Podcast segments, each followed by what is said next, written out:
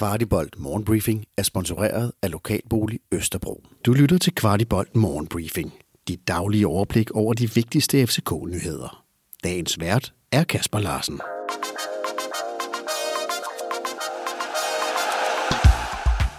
Onsdag den 28. september. Og vi lægger ud med nyheden om, at FC København og vores mentalcoach Christian Engel har stoppet samarbejdet med øjeblikkelig virkning. Det meddeler FC København i en pressemeddelelse. Peter Christiansen udtaler i den forbindelse, Christian Engel har altid ydet en seriøs indsats hver eneste dag på tieren hen over en periode med mange forandringer, både i truppen og omkring staben. Christian Engel siger selv, at han har fuld forståelse for, at den nye træner vil sætte sit eget hold, og han ønsker alt godt til Næstrup og staben og holdet fremover. Herfra Kvartibold skal der lyde alt muligt held og lykke til Christian Engel også i fremtiden. U21-landsholdet måtte ud i 120 minutter og en straffesparkskonkurrence mod Kroatien, før de desværre røg ud. Både Mohamed Darami og Victor Christiansen var med for Danmark, der altså missede kvalifikationen til EM. Godt kampen allerede blev spillet tirsdag, så vores venstre side har mulighed for fuld restitution inden den yderst vigtige kamp søndag mod AGF. Hverken Darami eller Victor Christiansen sparkede i den afgørende straffesparkskonkurrence. Og ja, netop Victor Christiansen havde ellers meldt sig yderst klar til at sparke, da han virkelig gerne ville revancere for, sig for sit brændte straffespark i kvartfinalen ved EM i 2021 mod Tyskland.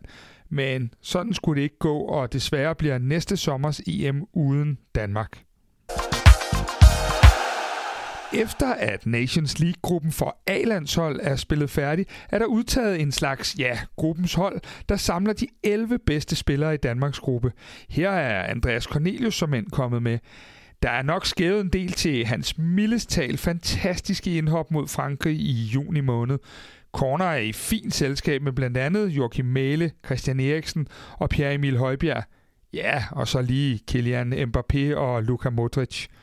Andreas Cornelius, der ventes helt klar til søndagens brag mod AGF.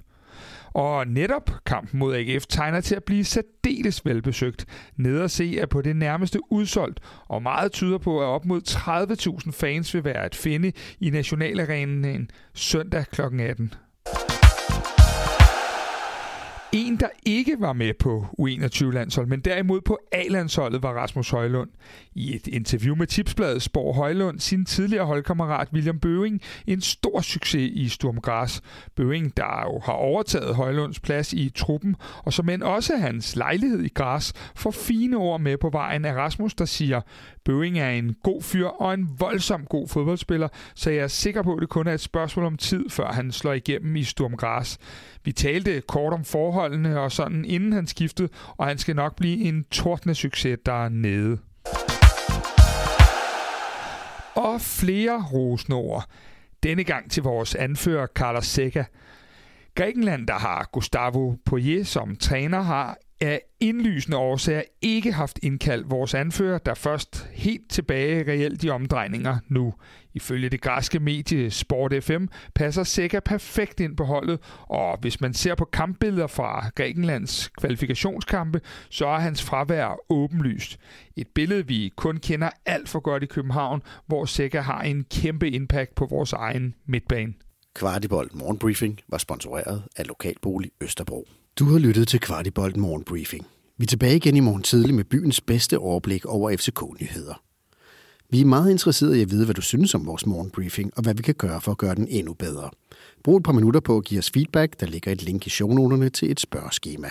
Den her udsendelse kan kun blive til, fordi en del af vores lyttere støtter os med et lille måligt beløb. Vil du også støtte Kvartibold, så vi kan lave endnu mere kvalitetsindhold om FC København, så ligger der et link i shownoterne.